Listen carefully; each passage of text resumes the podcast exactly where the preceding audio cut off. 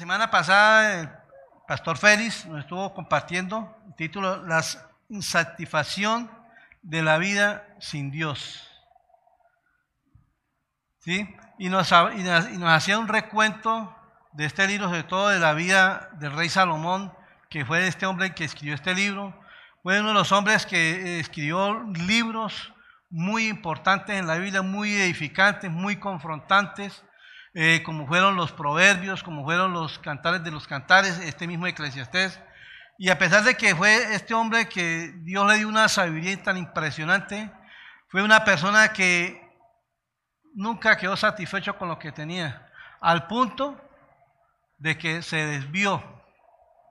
¿Por qué? Por tantas mujeres que tenía.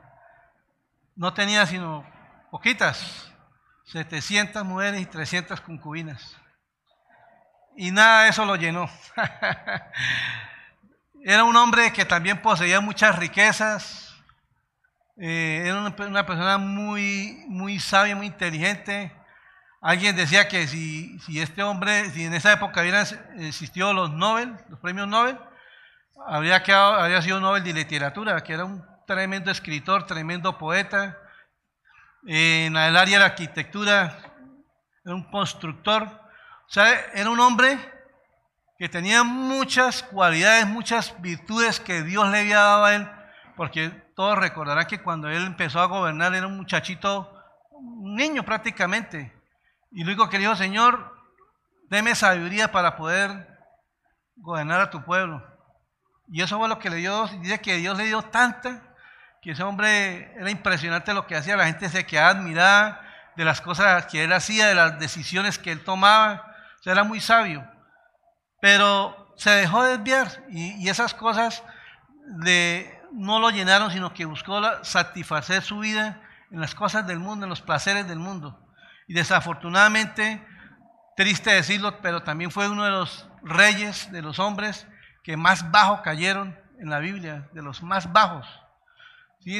Imagínense, tenía 700 esposas que la mayoría eran de diferentes reinos y, y cada, cada, persona de esas tenía sus dioses, sus ídolos, y a todos él los, llegó, a adorar, imagínense ustedes, les llegó a hacer hasta altares. Entonces, pero bueno, él buscó todas esas cosas y, y lo que hablábamos, que en la conclusión del libro dice que todo eso fue vanidad de vanidades. Otro, otro dice que eso fue, se dio cuenta que nada de esas cosas tenía sentido que era como coger el viento con las manos.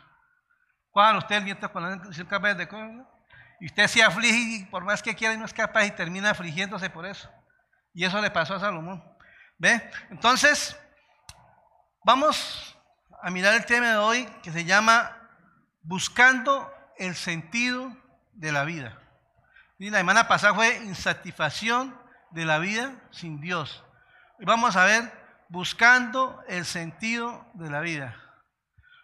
Yo creo que nosotros, cuando ya empezamos como a madurar, como ya estamos, digamos, terminando tal vez los estudios o, ya nos toca, como bien cuento, salir de la casa, entonces ya empezamos como a proyectarnos qué es lo que queremos buscar, qué es lo que queremos alcanzar. ¿Ve?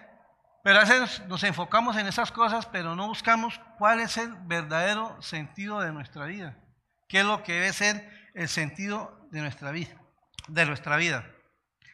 Por lo menos el rey Salomón, en el capítulo 1, versículo 3, dice, ¿qué provecho tiene el hombre de todo su trabajo con que se afana debajo del sol? ¿Qué provecho tiene? ¿Qué sacamos con afanarnos, con desesperarnos y por todas las cosas que pasan? Hermano, y, saber que todo eso es pasajero. ¿Verdad? Y Salomón cuando dijo, ¿qué provecho tiene el hombre de todo su trabajo con que se afana debajo del sol? ¿Sabe qué dijo Salomón? Dijo, ninguno. Ninguno. Esa fue la conclusión a la que llegó Salomón. Ninguna de esas cosas es suficiente para encontrarle sentido a la vida. Entonces, vamos a mirar la palabra en Eclesiastés capítulo 1, del versículo 12 al 18. Ahora, vamos a mirar, vamos en este estudio que vamos a hacer, vamos a mirar cuatro cosas importantes que, en las cuales Salomón tal vez quiso buscar el sentido de la vida. Fueron cuatro cosas muy importantes. Y esas todas las buscó él con, con ímpetu, con ganas, con esfuerzo. Pero realmente eso nunca lo llenó, nunca encontró el sentido de su vida. Ahora yo me pregunto también para mí, ¿cómo hacemos nosotros para encontrar el sentido de nuestras vidas aquí en la tierra? Entonces, vamos a mirar Eclesiastés capítulo 1 del versículo 12 al 18. Yo el predicador fui rey sobre Jerusalén y di mi corazón a inquirir y a buscar con sabiduría sobre todo lo que se hace debajo del cielo este penoso trabajo dio Dios a los hijos de los hombres para que se ocupen en él. Mire todas las obras que se hacen debajo del sol y he aquí todo es vanidad y aflicción de espíritu. Lo torcido no se puede enderezar, lo incompleto no se puede no puede contarse. Y hablé yo en mi corazón diciendo, he aquí yo me he engrandecido y he crecido en sabiduría sobre todos los que fueron antes de mí en Jerusalén. Y mi corazón ha percibido mucha sabiduría y ciencia. Y dediqué mi corazón a conocer la sabiduría y también a entender las locuras y los desvaríos. Conocí que aún este y conocí que aún esto era aflicción de espíritu, porque la mucha porque en la mucha sabiduría hay mucha molestia y quien añade ciencia añade dolor. Hermano, vamos a cerrar nuestros ojos. Vamos a poner en manos del Señor este tiempo que nos hable, que nos eh, ayude a entender ese propósito, ese deseo que Él tiene en la vida de nosotros. Amén. Padre, yo te doy gracias, Señor, por este precioso momento. Señor, gracias te doy, Padre por la vida de cada uno de mis hermanos que están aquí en esta mañana, Señor. Dios mío, eh, yo te pido que a través de este estudio que estamos haciendo, Señor, eh, podamos entender o encontrar el sentido de la vida que es en ti, Señor. Que fuera de ti nada hay, Dios. Padre, yo te pido que esta palabra transforme nuestras vidas, transforme nuestros corazones y que cada día podamos, Señor, entregar entregarnos en alma y en espíritu completamente a ti, Señor. Padre, gracias en el nombre de Jesús. Amén y amén. Entonces, las cuatro cosas, las cuatro cosas que Salomón quiso buscar en el sentido de su vida fue, primero, a través de la sabiduría. Segundo, a través de los placeres. Tercero, a través del trabajo. Y cuarto, a través de las riquezas. Fue un hombre que buscó ese, sentido de su vida en estas cuatro cosas. Y era una persona que tenía todo eso para hacerlo ahí. Por lo menos a través de la sabiduría. Salomón fue una persona que puso todo su corazón a buscar la sabiduría a, investigar, a crecer, a aprender. Y, hermanos, como ustedes saben que eso fue, eso fue tal vez el, don más, pues, importante que, le dio el Señor a Salomón cuando él empezó a gobernar, le dio esa, esa sabiduría. Y él empezó a buscar tanto, tanto, tanto, a crecer más, a aprender más, a conocer más, que todas esas cosas no lo llenaban. Mira lo que dice en el versículo 12. Yo el predicador fui rey en Jerusalén. Yo el predicador fui rey en Jerusalén. Él reconocía que era una persona muy, muy, muy importante. Era una persona que era muy reconocida. Era tan reconocido que, como nos explicaba el, pastor Félix la semana pasada, venían muchísimos reyes, muchísimas personas de todas partes del mundo a mirar qué era lo que este hombre hacía, qué era lo que este hombre tenía, por qué estaba tan próspero, por qué tenía tan desarrollado el país. ¿Ve? Entonces muchas personas volvían y él, y él sabía, y él sabía que era una persona muy importante. Hermanos, si, si, si nosotros pudiéramos mirar, si este hombre estuviera hoy día vivo, creo que figuraba en los diarios más importantes del mundo por todo lo que él era, por todo lo que él hacía, ¿verdad? Pero, como le digo, en toda esa sabiduría eso no lo alcanzó a llenar, no alcanzó a encontrar el sentido de la vida. ¿Cuál debe ser nuestra pasión en la vida si queremos encontrar un propósito? Miren lo que dice Lucas capítulo 10, versículo 27.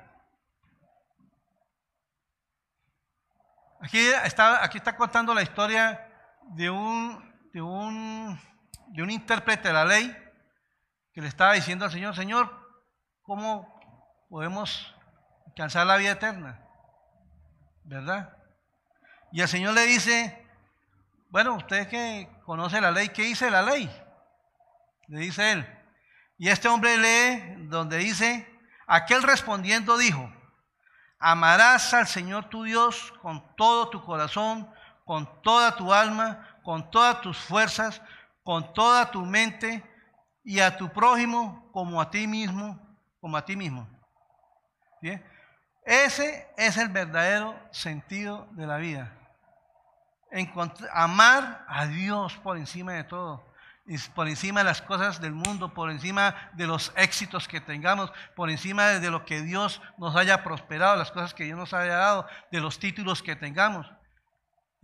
Una de las cosas que yo le digo a mi hijo, yo le digo a mi hijo, hijo, a mí más que usted los logros que alcanza en la vida, para mí lo más, lo que me hace más feliz es verlo usted caminar con Cristo. ¿Por qué, hermano? Porque cuando uno camina con Cristo, lo demás viene por añadidura, como dicen en 6.33, que si tenemos problemas los vamos a tener, pero ya caminando con Cristo, hermano, ya Dios nos da la salida, nos da la paz, nos da la tranquilidad. O sea, hay un sentido en la vida de nosotros. ¿Ve?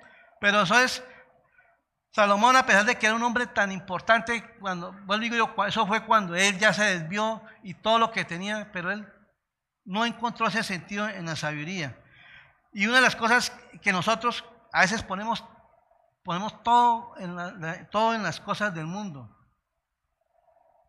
Y miren lo que dice Colosenses capítulo 3, versículo 2.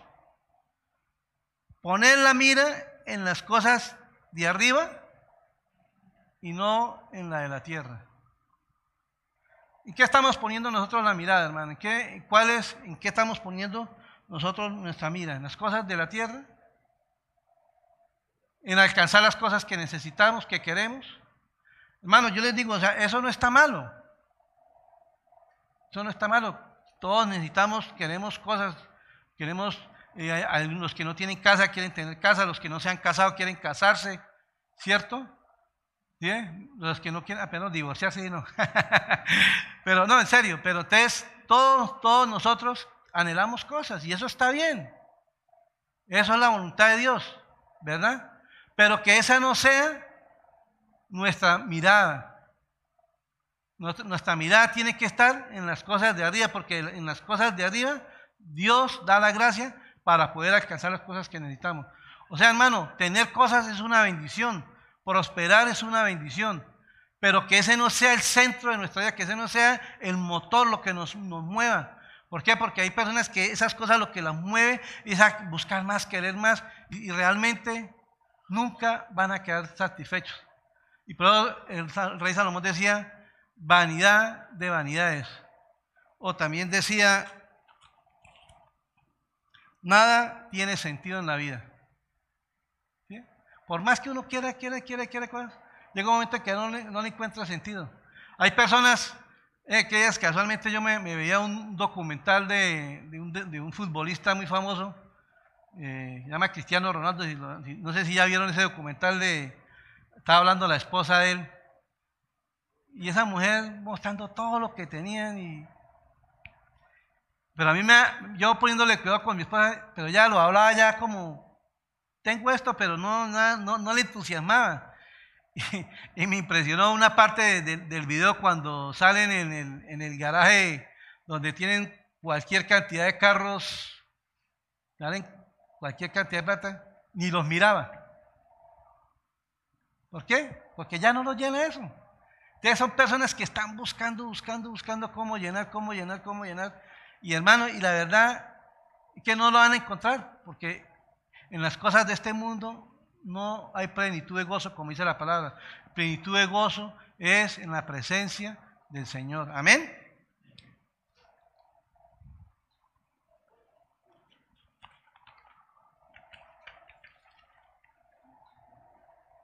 En el versículo 14 dice, miré todas las cosas que se hacen debajo del sol y aquí todo ello es vanidad y aflicción de espíritu Salomón observó todo lo que sucedía bajo el sol y se dio cuenta que nada tenía sentido. O sea, él, por más que miraba y veía las cosas y veía todo lo que se podía hacer, todo lo que se podía desarrollar, pero en últimas se dio cuenta que nada de eso tenía sentido.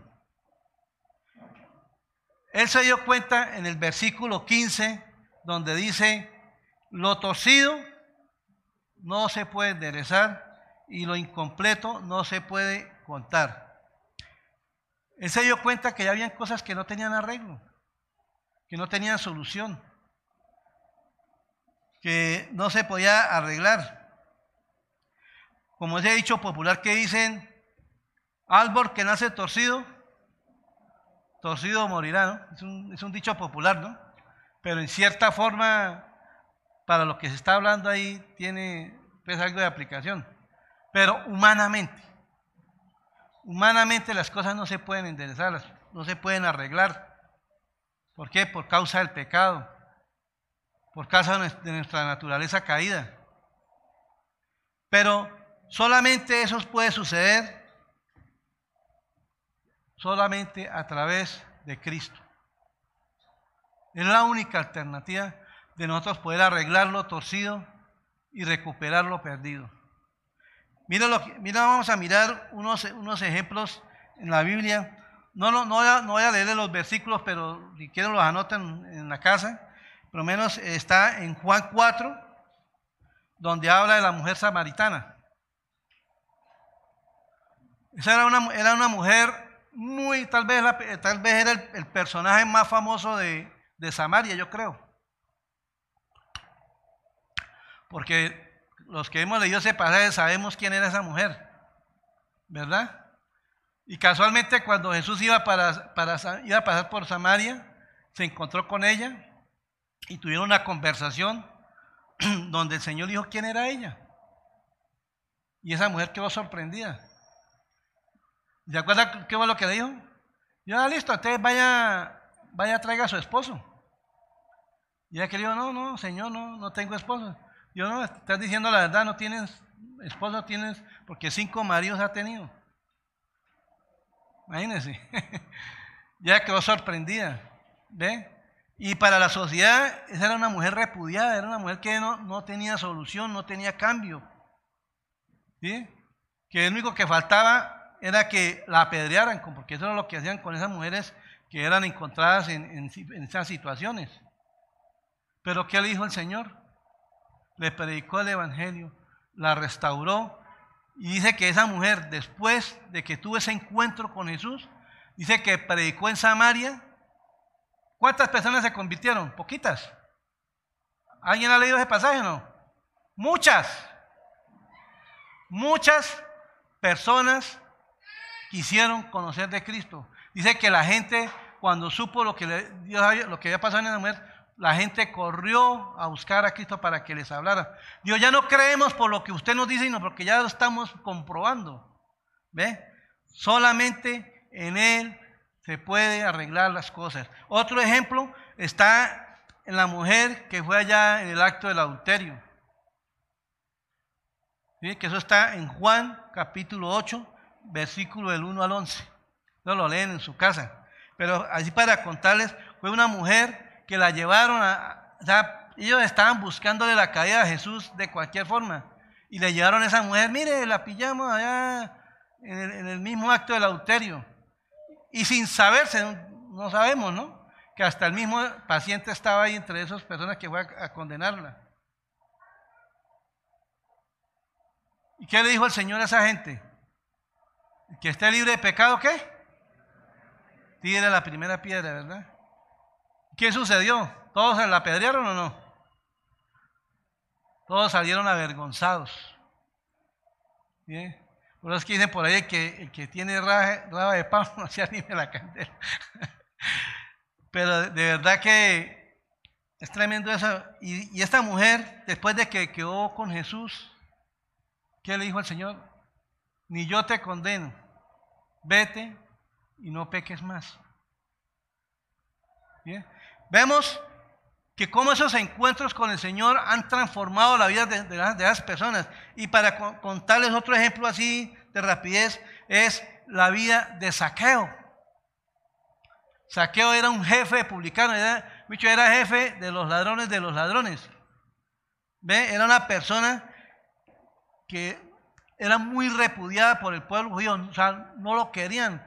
Mucho donde, donde, como dice cuento, donde le dieran papaya lo, podían matar, porque ese hombre era terrible. Si una persona tenía que pagar un impuesto, por decir algo, eh, eh, digamos así, 100 pesos, él cobraba mil. ¿Sí? Por eso cuando, cuando, cuando él se convirtió, cuando tuvo ese encuentro con el Señor, ¿qué le dijo al Señor? Señor, si es necesario me toca pagar cuatro, devolver cuatro veces, lo que robé yo lo devuelvo. Imagínese, todo lo que había robado ese hombre, que está dispuesto a, devolverlo cuatro veces más. Pero todo eso, ¿por qué sucedió? Porque tuvieron un encuentro con Cristo. Cristo enderezó lo torcido. Amén. Entonces,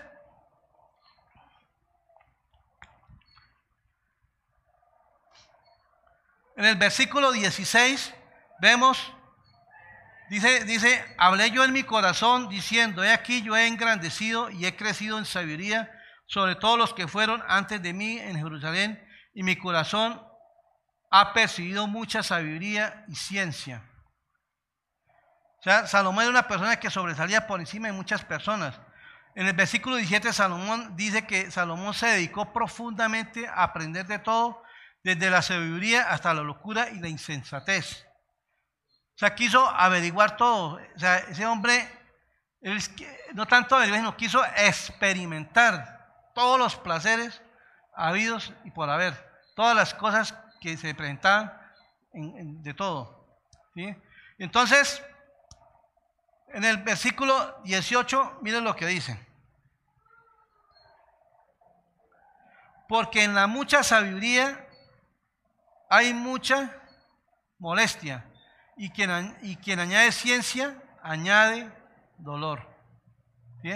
En la mucha sabiduría, en la, pues, mucha sabiduría hay mucha, mucha molestia y quien añade ciencia añade dolor. La sabiduría sin Dios de verdad que no, no, tiene, no tiene sentido. Y, a mí me da risa, por lo menos, casualmente yo hablaba ayer con, mi hijo, hablábamos de, esas cosas, y él decía, papá, pero o sea, por lo menos los científicos, los científicos son personas que están escudriñando la razón de la vida, la razón, la razón de esta existencia, y salen con unas teorías que dice, pero, o sea, ellos no quieren reconocer que hay un Dios que hizo los cielos y la tierra. Y ellos se llenan de, estudio, de ciencia y, a la, final nunca bien. Yo, me acuerdo cuando estudiaba bachillerato que a uno le enseñaban unas, doctrinas de Darwin, de yo no sé quién, y un poco de cosas de personajes que se decían con unas cosas raras. Y está la hora y todavía no han podido confirmar nada de eso. Mientras que las cosas de Dios, la palabra de Dios es viva y eficaz. Mire, hay científicos, hay científicos que estudian la Biblia, que estudian en todos los lugares donde que nombra la Biblia y, han podido ver que todo eso es verdad, que todo eso es real. ¿Sí ven? Entonces, cuanta más sabiduría tenía Salomón, mayor era su aflicción, ¿Por qué? Porque no quedaba contento, quería más y quería más y lo que hacía lo que quería era afligirse más. Y dice que el conocimiento le traía dolor. Mire lo que dice Jeremías en el capítulo 9, versículo del 23 al 24.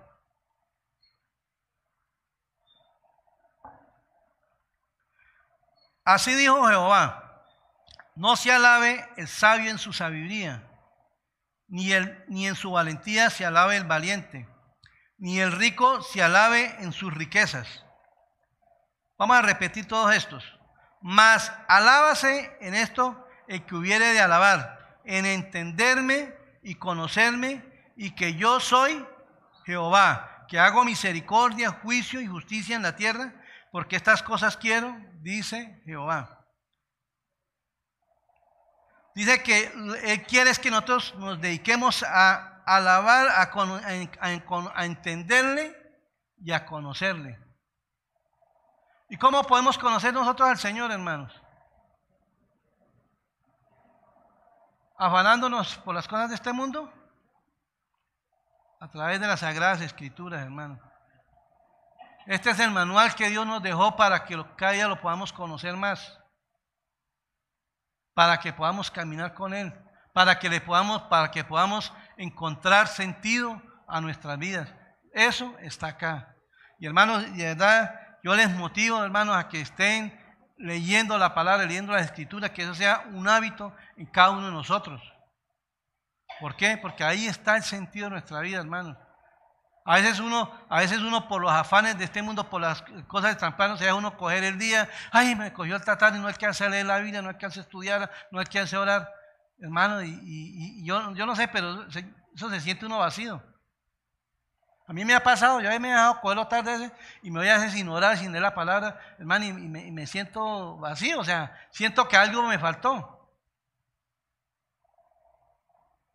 eso me ha pasado a mí, no sé a ustedes, no sé si a, mí solo el que me pasa eso. Pero, ¿ve? Pero eso me ha pasado a mí. Y se siente uno mal. ¿Ve? Entonces el Señor dice, quiero que me busquen entenderme y conocerme y saber que yo soy Jehová. ¿Ve? Esa, es la, ese, ese, es el placer, perdón, esa es el, la sabiduría que Dios quiere que nosotros busquemos. ¿Bien? En Proverbio dice que el principio de la sabiduría, ¿qué es? El temor a Jehová. Ahí está todo, hermano. La sabiduría de nosotros tiene que ser el temor de Jehová. Como le digo, y el resto Dios lo va haciendo. Ahora, como Salomón no encontró el sentido de la vida en la, en la sabiduría, ¿Sabe a qué se dedicó él? A los placeres. A buscar los placeres. Y este hombre sí que sí buscó esa cosa, los placeres. Terrible. Vamos a mirar lo que dice Eclesiastés capítulo 2 del versículo 1 al 3. Dije yo en mi corazón, ven ahora, te, probaré con alegría y gozará de bienes. Mas he aquí, esto también es vanidad. O sea, eso tampoco tiene sentido, dice en otra versión. A la risa dije, enloqueces, y al placer, ¿de qué sirve esto? Propuse en mi corazón agasajar mi carne con vino y que anduviese mi corazón en sabiduría con retención de la necedad hasta ver cuál fuese el bien de los hijos de los hombres, en el cual se ocuparan, se ocuparan debajo del cielo todos los días de su vida. Salomón fue una persona que buscó el sentido de la vida en los placeres. Hermano, era un hombre como tenía, era tan rico, era un hombre que le gustaba hacer grandes banquetes le gustaba hacer fiestas, porque, bueno, digo yo, para tener tantas mujeres como tú, ese hombre, tenía que manifestarse con ellas, hacer fiestas, hacer banquetes, hacer cosas. ¿Para qué? para buscarle sentido a su vida. Y dice que eso qué? Fue aflicción o fue vanidad. Y se dio cuenta que eso de nada servía. Se dio cuenta que eso no lo llenaba. Mire, lo más tremendo, que hay personas que buscan las cosas en el, en el, en el, en el placer de, de pues, en los deleites de este mundo. Buscan cómo satisfacer y de verdad que nada lo llena. Yo, yo, siempre pongo un ejemplo como cuando una, cuando una persona empieza a consumir vicio. Empieza a probar la marihuana. Ya después ya no le gusta la marihuana, quiere probar algo más fuerte y más fuerte y más fuerte. Y llega un momento en que ya nada, ya nada lo llena, ya nada lo satisface. ¿Y qué terminan muchas veces haciendo estas personas? Suicidándose. Porque la vida mía no tiene sentido. Desperdicié toda mi vida en las drogas, no hice nada. Ya no vale la pena vivir. Porque tristemente la gente busca también el sentido de la vida en los placeres de este mundo.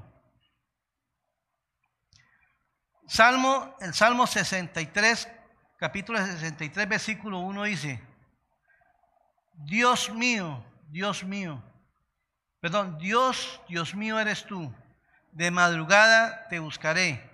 Mira lo que dice aquí tan importante. Mi alma tiene sed de ti, mi carne te anhela en tierra seca y, árida donde no hay aguas. Eso es lo que eso es lo que tenemos que tener nosotros. Hambre y sed, pero no de las cosas del mundo, sino hambre y sed de la presencia de Dios.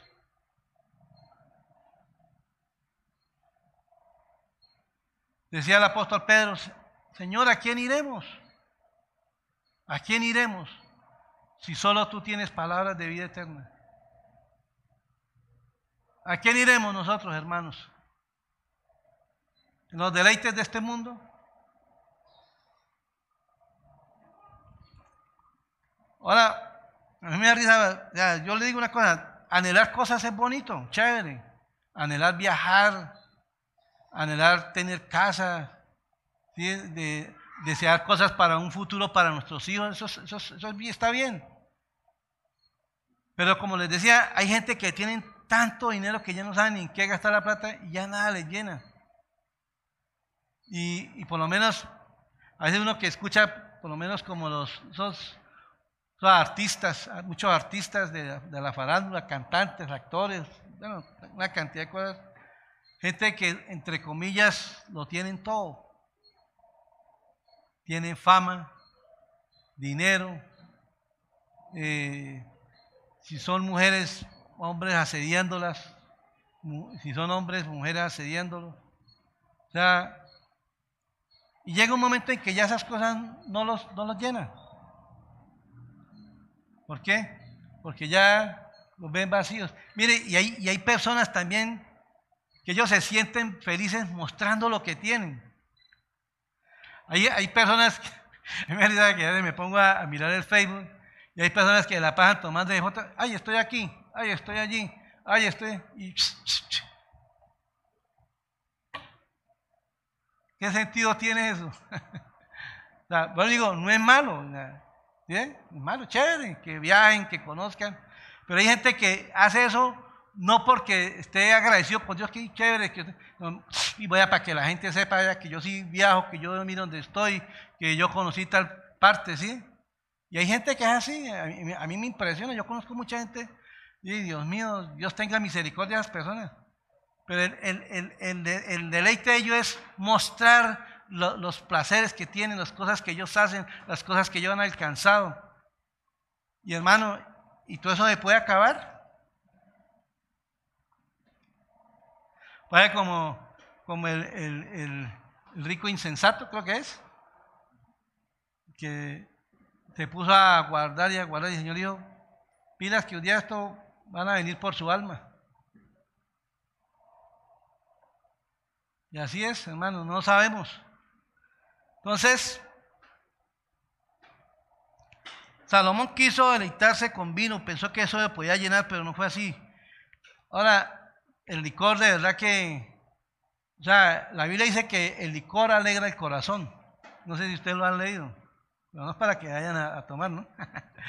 pero ahí se refiere que verdaderamente una persona cuando está embriagada se pone contenta, se pone alegre. Yo era uno de esos, cuando no conocía al Señor, yo era uno de esos. Yo cuando me tomaba mis, mis, ya tomaba, a mí me gustaba salir a bailar, porque yo no bailaba, me daba pena, pero cuando estaba tomado, yo era el, que prendía la fiesta. ¿Ve? Y eso es lo que hace, y eso es lo que hace el, el trago.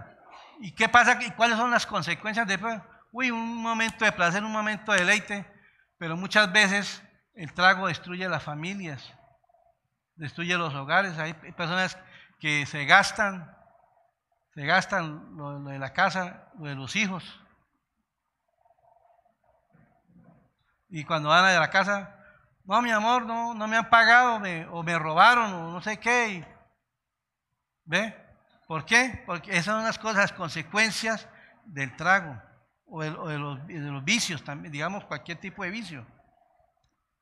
Muchas personas, por estar tomadas, salen de donde están tomando y no, nunca llegan a la casa llegan al cementerio. Entonces, y tan chévere que la estaba pasando yo. No, ese hombre estaba contentísimo, dicen los que, los que recuerdan a las personas que se han muerto. No será el que más bailaba, no será un perro. Y mire, pum. Eso es así, hermanos.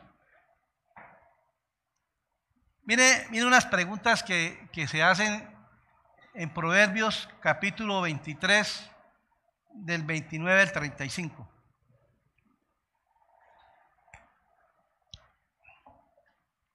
Esto es tremendo, ¿yo?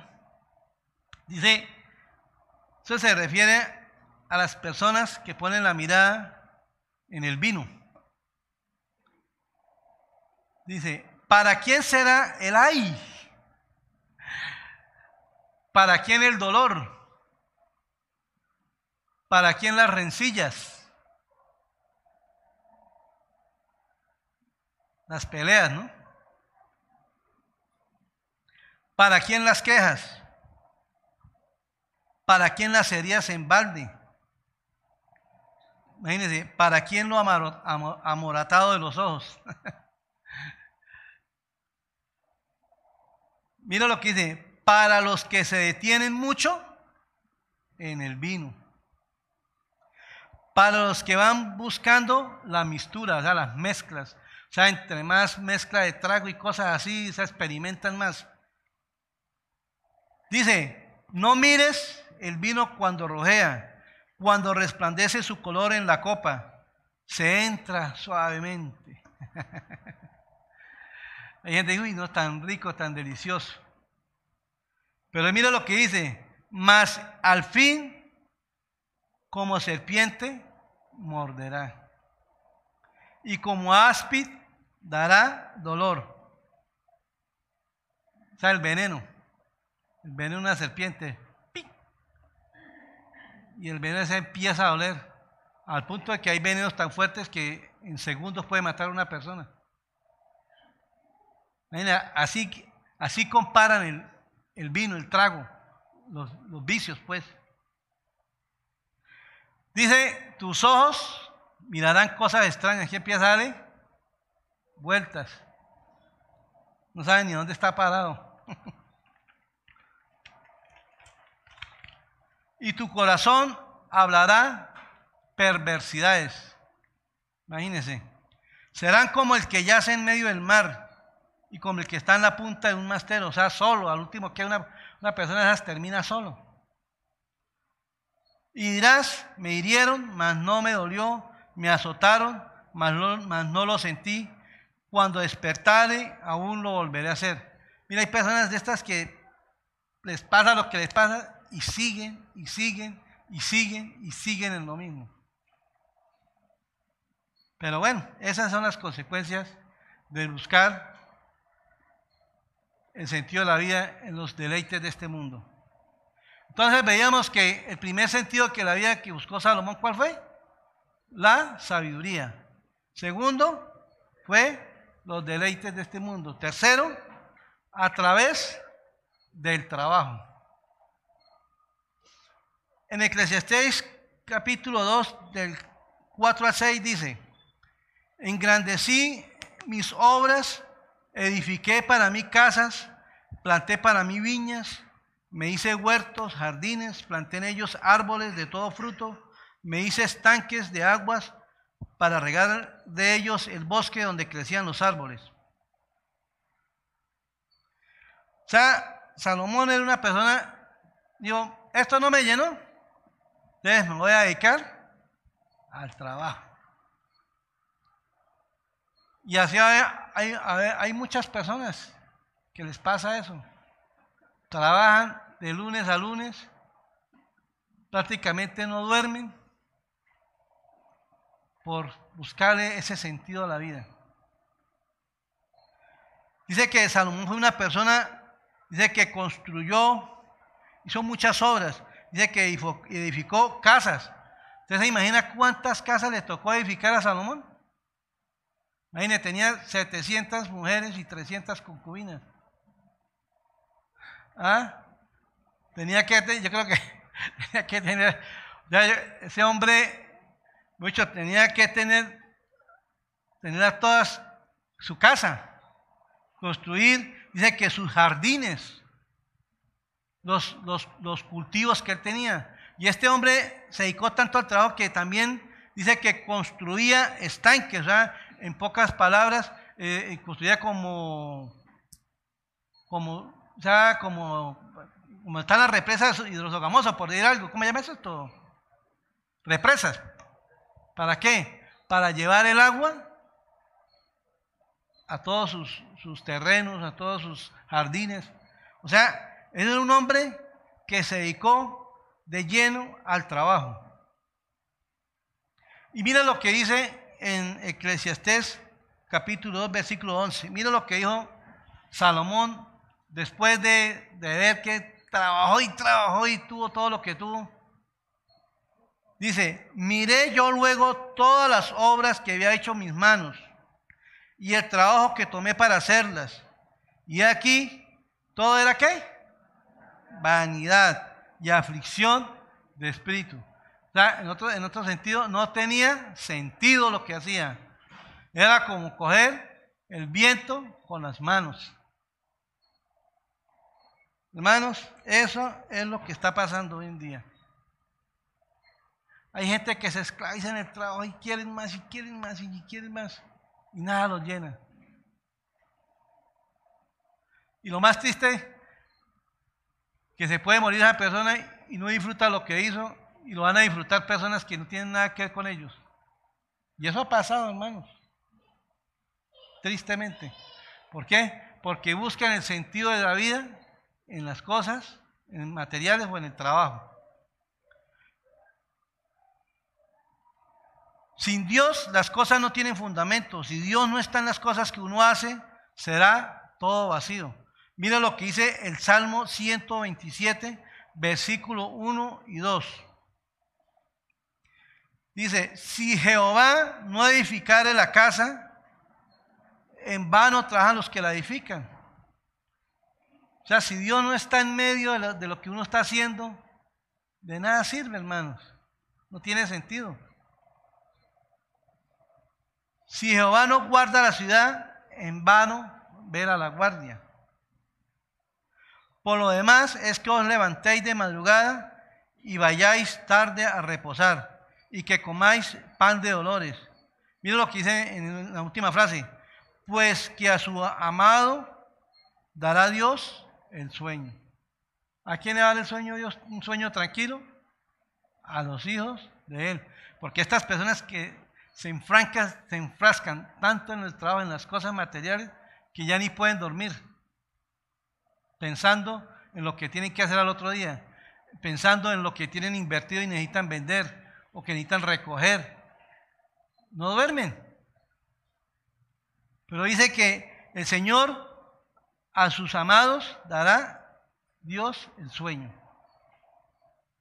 Hermanos, En este mundo la gente vive para trabajar y trabajan para vivir. Esa es la razón de ser de ellos. Así de sencillo. ¿Ve?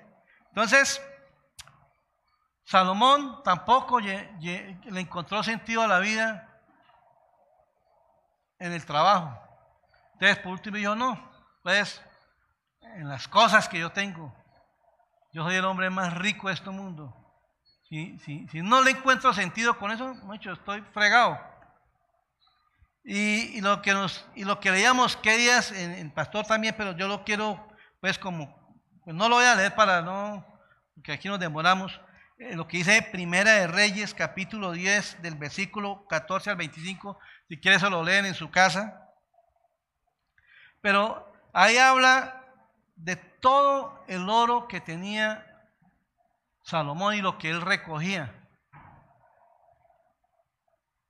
Imagínense Dice que recogía 666 talentos y el pastor Félix nos explicaba que días que eso era como el, dinero bruto de un país, ¿sí?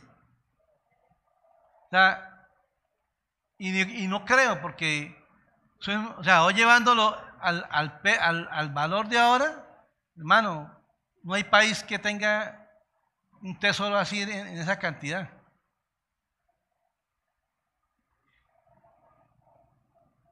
Entonces, él, mucho, él se dedicó también a, mostrarse en todas las, cosas que tenía, en las, riquezas que él tenía. Mira lo que dice el versículo 7, capítulo 2, versículo 7.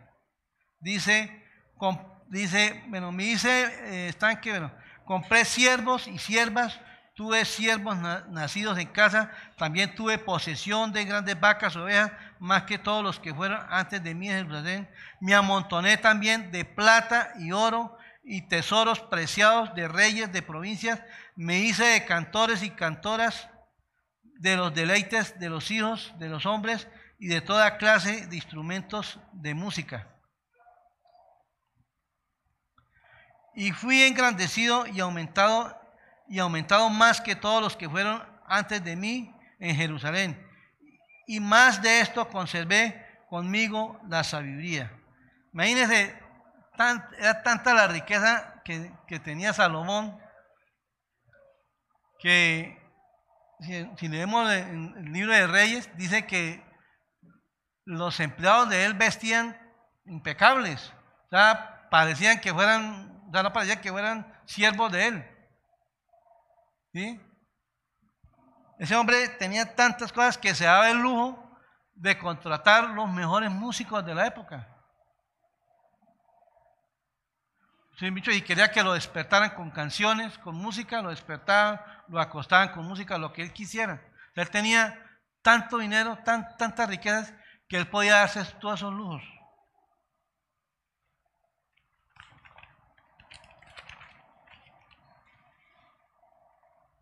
Dice en el versículo 10 y 11 dice, no negué a mis ojos ninguna cosa que deseara. Imagínense. O sea, no se negó nada. Todo lo que pudo, lo consiguió. Todo lo que pudo, lo alcanzó. O sea, no se negó ningún placer. Cosa que sea ni aparte ni aparté mi corazón del placer alguno, porque mi corazón gozó de todo mi trabajo y este fue mi parte de toda mi faena. Miré yo luego todas las obras que había hecho mis manos y el trabajo que tomé para hacerlas. Y aquí, y he aquí, todo era vanidad y aflicción de espíritu. Hermanos, con todo lo que tenía Salomón, con todas esas riquezas, con todos esos placeres, con toda esa sabiduría, con todos esos deleites, no encontró sentido a su vida. Y como les contaba, fue uno de los reyes que más bajo cayó. Pero Dios tuvo misericordia de él. Dios tuvo misericordia de Dios, de, de Salomón. Y él solamente pudo encontrar el significado de la vida, fue en Cristo, en Dios. ¿Sí? Por eso fue que él escribió todos esos libros. Dice que Eclesiastés ya lo escribió en medio de su vejez, ya está a punto. Dijo, no, yo tengo que dejarle esto a las personas para que no les pase lo que me pasó a mí. Hermanos, solo Cristo puede llenarnos. En Él está el sentido de la vida. Hermanos, si hay alguien aquí que no ha entregado su vida a Dios y, ha dedicado su vida buscándole sentido en las cosas del mundo, hermano, es tiempo de que se vuelva a Dios. Hoy es día de salvación. Los que nos están escuchando en las redes, si no han entregado su vida a Cristo, hoy es el día. Hoy le puede encontrar sentido a su vida. Solamente a través de Cristo, si reconoce que es un pecador y, que, reconoce que Cristo murió por él en la cruz del Calvario y, y lo recibe como su Salvador y recibe el perdón de pecados a través de la sangre que él derramó en la cruz del Calvario. Pero si aquí hay también hermanos que se han desviado del sentido, del verdadero sentido de la vida, que es caminar con Dios, hoy es tiempo, hermanos, que nos pongamos a cuentas con Él de nuevo. Hoy es tiempo de que volvamos a Él y pidamos perdón, pidamos misericordia. Así como lo hizo Salomón, como lo hizo el rey David. Ellos reconocieron su pecado y reconocieron que sin Él no podían hacer nada, no tenía sentido la vida. ¿Y qué hicieron? Se humillaron delante de Dios. Miren lo que dice Juan 10:10. 10. El ladrón no vino sino para hurtar, matar y destruir. Pero miren lo que yo, yo he venido para que tengan vida, para que la tengan en abundancia. Hermanos, ahí está el sentido de la vida, en la vida abundante en Cristo. Jesús dijo en, en Juan 6:35, yo soy el pan de vida, el que a mí viene nunca tendrá hambre, y el que en mí cree no tendrá sed. Y mira lo que decía el, mismo Salomón, el mismo rey Salomón, creo que escribió este salmo, el 73, 25. Mira lo que dijo él.